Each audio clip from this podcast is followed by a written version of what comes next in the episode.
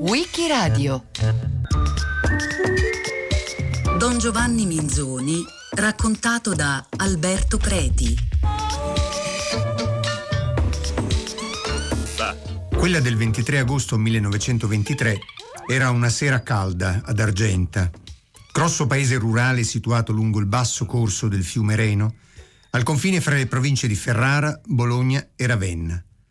Una terra che si intreccia con le acque delle vicine valli di Campotto e di Comacchio, una terra avara di risorse per i contadini e i braccianti che l'abitavano. Quella sera, il parroco di San Nicolò di Argenta, don Giovanni Minzoni, stava rincasando con un amico, quando vennero aggrediti da uomini della Milizia Volontaria per la Sicurezza Nazionale. La milizia era l'organismo in cui Mussolini aveva inquadrato da pochi mesi gli squadristi che con la loro violenza organizzata avevano aperto la strada all'andata al potere del fascismo.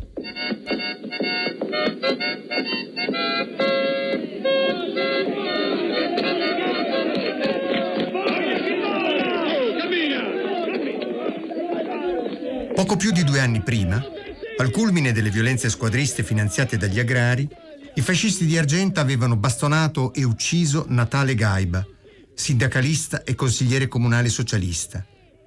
E Don Minzoni era stato l'unico a fare sentire la sua voce, intervenendo al funerale laico di Gaiba per condannare il delitto e per contrastare quella corrente d'odio che si era trasformata in una guerra civile ormai tutta sbilanciata a favore del fascismo.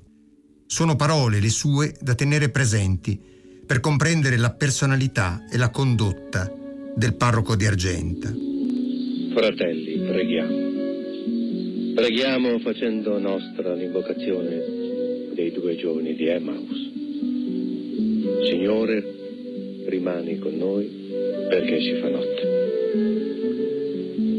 Quando un partito, quando un governo, quando uomini perseguitano un'idea, la denigrano, ricorrono alla violenza per combatterla, non c'è che una soluzione. Passare il Rubicone.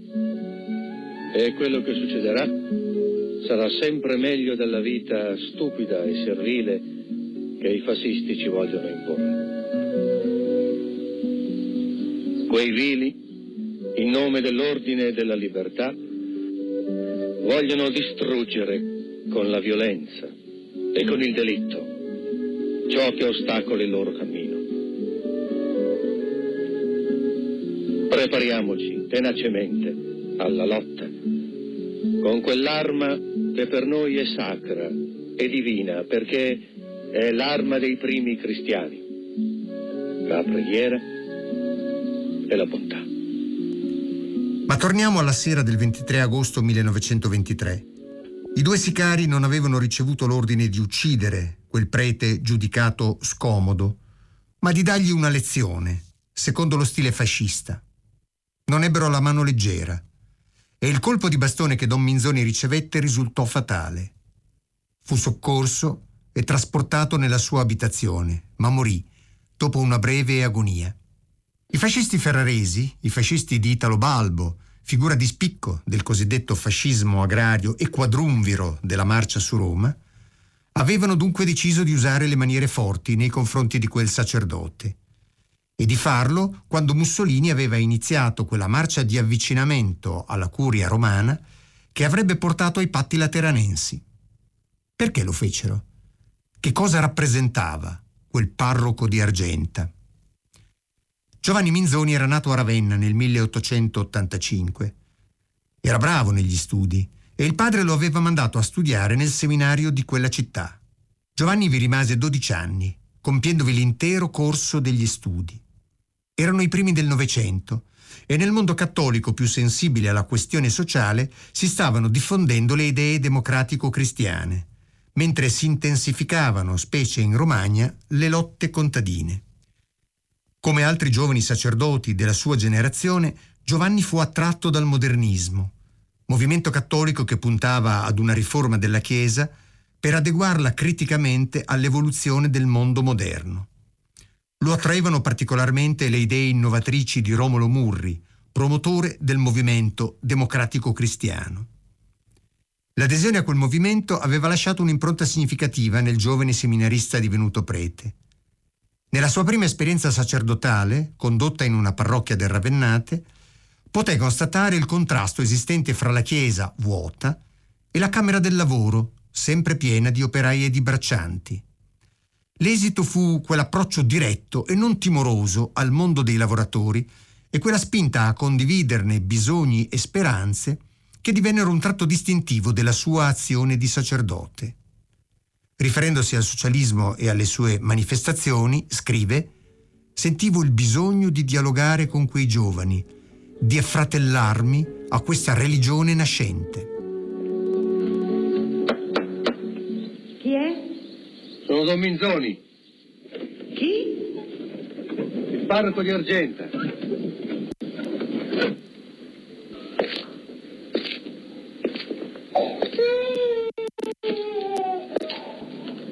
Come si chiama? Si chiama Ateo.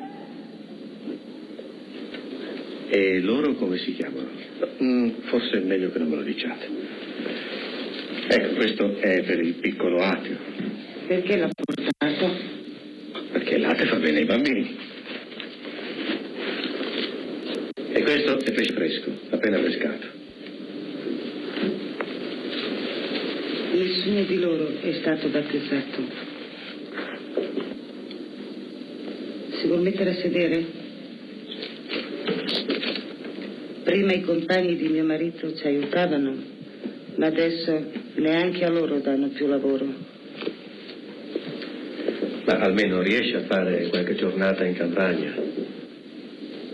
Gli danno della tela di canapa da fare, ma di nascosto, per non compromettersi. Tutti hanno paura. Lei sa lavorare con l'ago? Prima di sposarmi facevo lavoratrice. C'è la cooperativa delle maiaie. Eh, Se vuole posso procurarle un po' di lavoro. La cooperativa bianca? Io ho le stesse idee di mio marito. Non voglio tradire la sua memoria. Ma io non le chiederò mai di andare contro la sua coscienza. Venne nominato nel 1910 cappellano nella parrocchia di San Nicolò di Argenta. In questo centro agricolo il socialismo si era diffuso, così come in tutto il ferrarese bracciantile delle bonifiche e delle grandi proprietà capitalistiche. Il giovane cappellano seppe distinguersi subito per le sue capacità organizzative, la franchezza dei modi, la facilità nel comunicare, che rivelavano la sua vocazione per un ministero operoso, teso a realizzazioni concrete.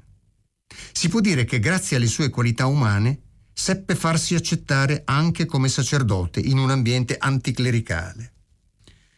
Da queste premesse possiamo più facilmente comprendere in che modo Don Minzoni visse l'esperienza della Prima Guerra Mondiale.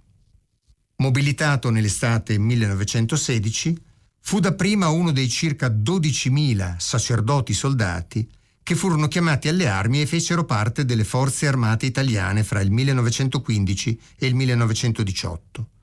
Come tale venne assegnato a un reparto di sanità ad Ancona. Ma Don Minzoni, pur lontano da ogni retorica nazionalista, era animato da un forte sentimento patriottico. E infatti chiese e ottenne nel 1917 la nomina a tenente cappellano militare in un reparto operativo e fu assegnato a un reggimento di fanteria della Brigata Veneto. Condivise con sofferta convinzione, come risulta dal suo diario, la vita dei soldati nelle trincee, anche nei suoi momenti più drammatici. Primo novembre 1917. Sono circa le due del mattino. Solennità di tutti i santi.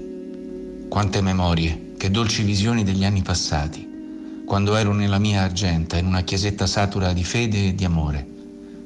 Ed oggi invece, lungo una strada con la fronte china, col peso morale di una sconfitta grave e vergognosa. Domani commemorazione di tutti i morti.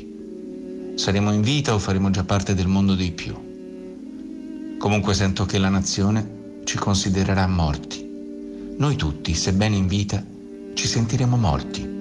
Morti alla gloria, alle aspirazioni sognate e vissute per anni a prezzo di sudore, di sangue, di vita. Sì, anche di vita. Ma perdere la vita per un ideale non è morire, è vivere.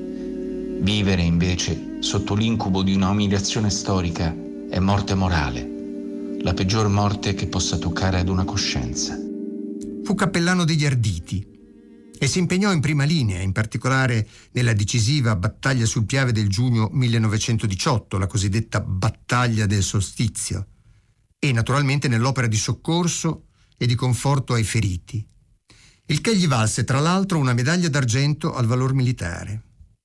Don Minzoni intese quell'onorificenza come un riconoscimento dell'onore del clero nella difficile stagione delle campagne anticlericali scaturite dalla presa di posizione di Papa Benedetto XV contro la guerra. Un aneddoto. Terminato il conflitto nel febbraio 1919, fu inviato a Venezia per consegnare a Gabriele D'Annunzio la medaglia d'oro offertagli dal reggimento di cui Don Minzoni era cappellano. Incarico e riconoscimento di cui andava fiero, a conferma dei forti e nuovi legami che l'esperienza di guerra aveva creato, una sorta di nuova legittimazione alla cittadinanza per quel parroco in divisa di ardito. Smobilitato, fece ritorno ad Argenta, dove fu nominato parroco di San Nicolò, e riprese a operare in quel contesto che ben conosceva, ponendosi innanzitutto due obiettivi. L'organizzazione sociale dei lavoratori, tesa a diffondere la pratica del cooperativismo di ispirazione cattolica tra i braccianti e tra le operaie della maglieria, e innanzitutto l'organizzazione educativa dei ragazzi, di cui sono testimonianza le sue realizzazioni di quegli anni, il doposcuola, la biblioteca circolante, il teatro parrocchiale, il circolo maschile, quello femminile e le due sezioni scout. Divenne ben presto ispiratore e guida delle iniziative pubbliche dei cattolici argentani una minoranza attiva in quel paese, nel drammatico clima politico e sociale del dopoguerra. La sua divenne sempre più una fisonomia peculiare, anticonformista, sgradita a molti. Ne è un esempio la cooperativa agricola che volle fondare, i cui soci erano in prevalenza ex combattenti e che dovette fronteggiare dapprima l'ostilità dei socialisti, poi le pressioni operate dai fascisti affinché prendesse le distanze dal Partito Popolare e dallo stesso parroco che l'aveva fondata. Bisogna qui ricordare che nel maggio 1921 i fascisti di Balbo avevano conquistato il potere in ambito locale, annichilendo, con l'uso sistematico della violenza, l'organizzazione socialista ferrarese. Sul piano politico, Don Minzoni aveva aderito, come tanti sacerdoti, al Partito Popolare di Don Sturzo, il tanto atteso Partito dei Cattolici di ispirazione democratica. E da popolare, da cattolico sociale, nei mesi che precedettero la marcia su Roma manifestò apertamente la sua avversione al fascismo.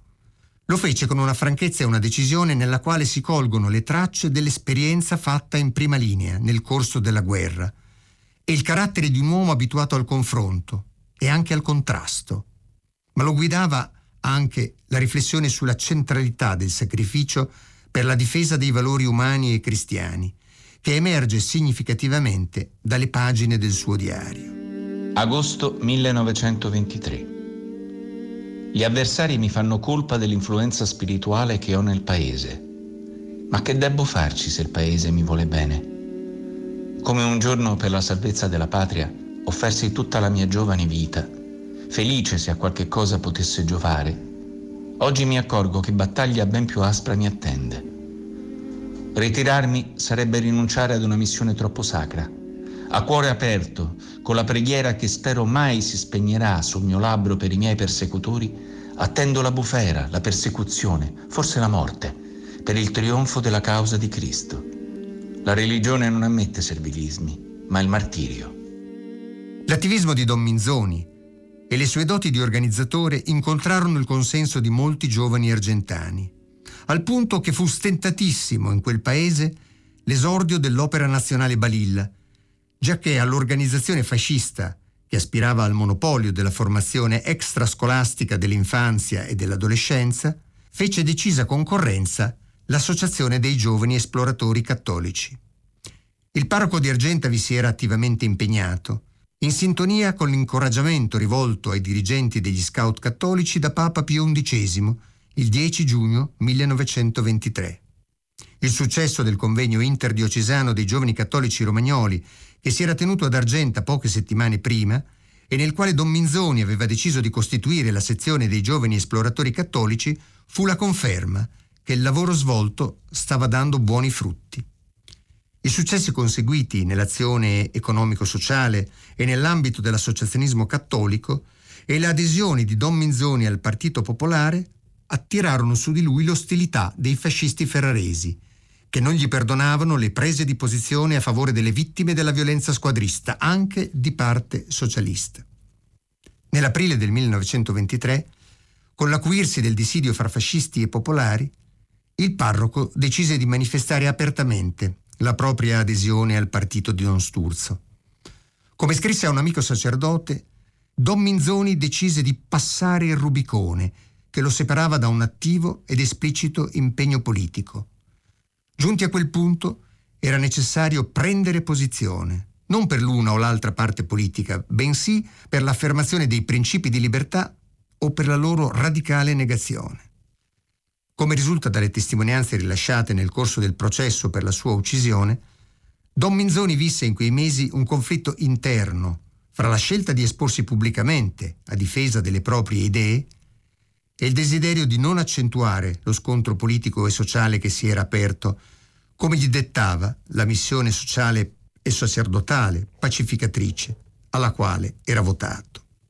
Prevalse la volontà di rendere testimonianza delle proprie convinzioni etico-religiose e democratiche. Il ruolo che rivestiva ne fece così il punto di riferimento degli antifascisti cattolici di Argenta, ma anche dei socialisti, che lo apprezzavano per la determinazione con cui aveva difeso la cooperativa agricola dai fascisti che volevano impadronirsene. Quest'ultimi, i fascisti, fecero un tentativo per attrarre Don Minzoni nel proprio campo, puntando sui suoi trascorsi militari, e gli offrirono nel maggio 1923 i gradi di centurione cappellano della milizia volontaria per la sicurezza nazionale. Il sacerdote rifiutò nel mese successivo costituì le due sezioni argentane degli esploratori cattolici. L'8 luglio, in una pubblica riunione organizzata nel Teatro Parrocchiale di Argenta per presentare alla comunità la nuova organizzazione giovanile, vi fu uno scontro verbale fra lui e il segretario del fascio argentano, a proposito degli spazi di libertà da riconoscere allo scautismo, cioè la possibilità per gli scout di uscire dagli ambiti strettamente parrocchiali e di sfilare in quella piazza dalla quale i fascisti avevano escluso ogni altra presenza organizzata. Erano in gioco aspetti simbolici dei rapporti di potere e difesa della libertà educativa e associativa. La strategia fascista di indebolire sistematicamente quel cattolicesimo politico che rifiutava di fiancheggiare il fascismo e soprattutto il controllo sull'organizzazione dei giovani, a cui il fascismo ambiva. Il rito della messa al campo ha radunato in Villa Umberto i primi 6.000 bambini che partono festosi per le colonie climatiche della Federazione dell'Urbe, salutati dal vice segretario del partito onorevole Serena e dall'affettuoso compiacimento delle famiglie.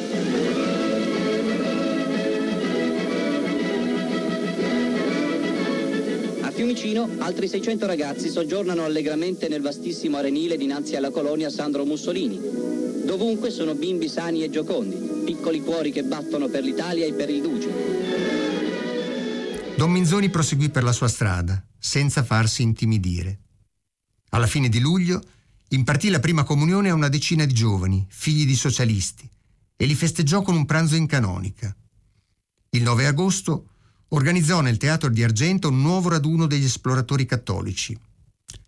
La misura era colma per quei dirigenti fascisti ferraresi che stavano procedendo alla fascistizzazione capillare della provincia e avevano deciso di picchiare sodo su quei cattolici che si erano dissociati dalla scelta clerico-fascista di Giovanni Grosoli, influente fondatore del Partito Popolare, ma sempre più contrapposto alla linea di Don Sturzo e vicino alle posizioni di Mussolini. Due settimane più tardi, Don Giovanni Minzoni veniva colpito a morte. La stampa cattolica locale non fu compatta di fronte all'assassinio di Don Menzoni. Gli dedicò spazio il Romagnolo, giornale di Ravenna, mentre la Domenica dell'Operaio, periodico ferrarese vicino a Giovanni Grosoli, ne parlò poco e con grande cautela. La linea di mettere la sordina a quell'evento drammatico fu seguita non solo dai giornali cattolici già orientati a favore del fascismo, ma dalla stessa gerarchia ecclesiastica.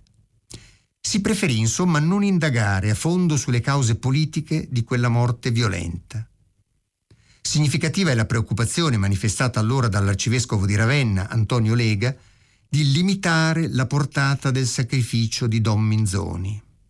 Al contrario, Don Giovanni Mesini, già professore di Minzoni al seminario, suo direttore spirituale e amico, ne pubblicò a poche settimane dal tragico evento una breve biografia in cui individua la causa vera e quindi politica di quella violenza nel nodo dell'organizzazione e dell'educazione dei giovani. Ma nel complesso la reazione fu modesta e incerta. Nella terra in cui Italo Balbo poteva intimidire impunemente questore e prefetto, il fascismo era ormai riuscito a soffocare i partiti e le singole voci dell'opposizione e aveva fatto proseliti all'interno del clero locale, in cui il dissenso nei confronti delle coraggiose prese di posizioni di Don Minzoni era più ampio di quanto non apparisse. Oh, guarda, Don Attilio, come vai qui? Avrei bisogno di parlarti. Al mio paese, a Porto Maggiore, ormai comandano i fascisti. I fascisti comandano dappertutto. Noi dovremmo cercare di mettersi d'accordo con loro, cercare un modo sui venti sì, perché in fondo loro hanno le loro benemerenze. E quali? Ma, insomma, hanno rimesso il crocifisso ai pubblici uffici, equiparato le scuole private a quelle pubbliche, tolte le tasse ai beni dei seminari. E bastonare, incendiare, assassinare. Ti sembra cristiano? Una volta per noi preti in provincia di Ferrara era anche peggio. Ti ricordi nelle sedi delle leghe quando si tenevano corsi di ateismo e i sacerdoti non potevano uscire di chiesa senza essere insultati?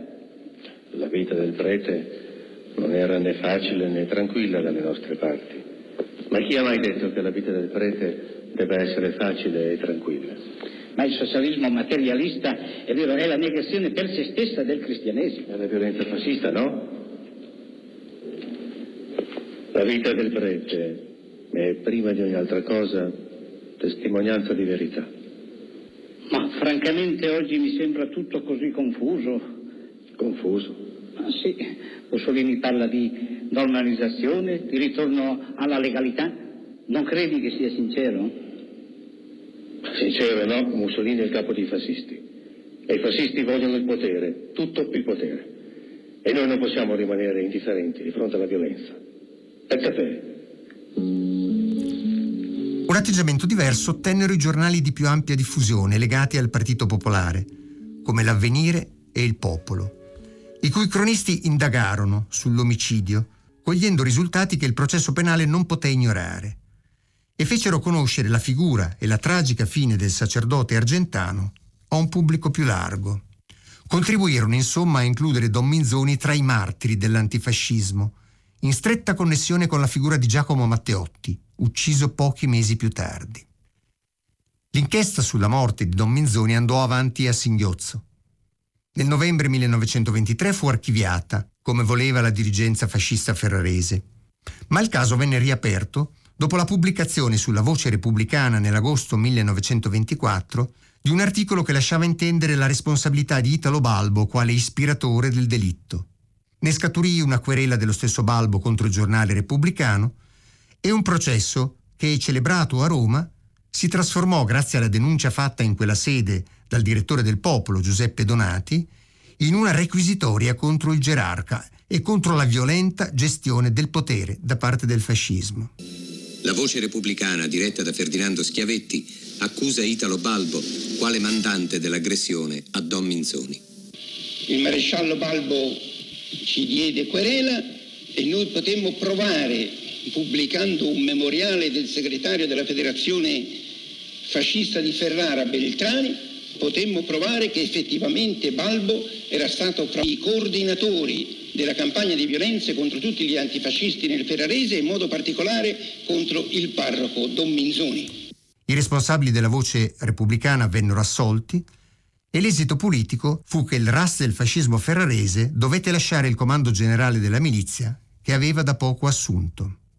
Le accuse contro Balbo non ebbero seguito sul terreno giudiziario, ma furono una componente importante della strategia politica delle opposizioni durante la secessione dell'Aventino nella seconda metà del 1924.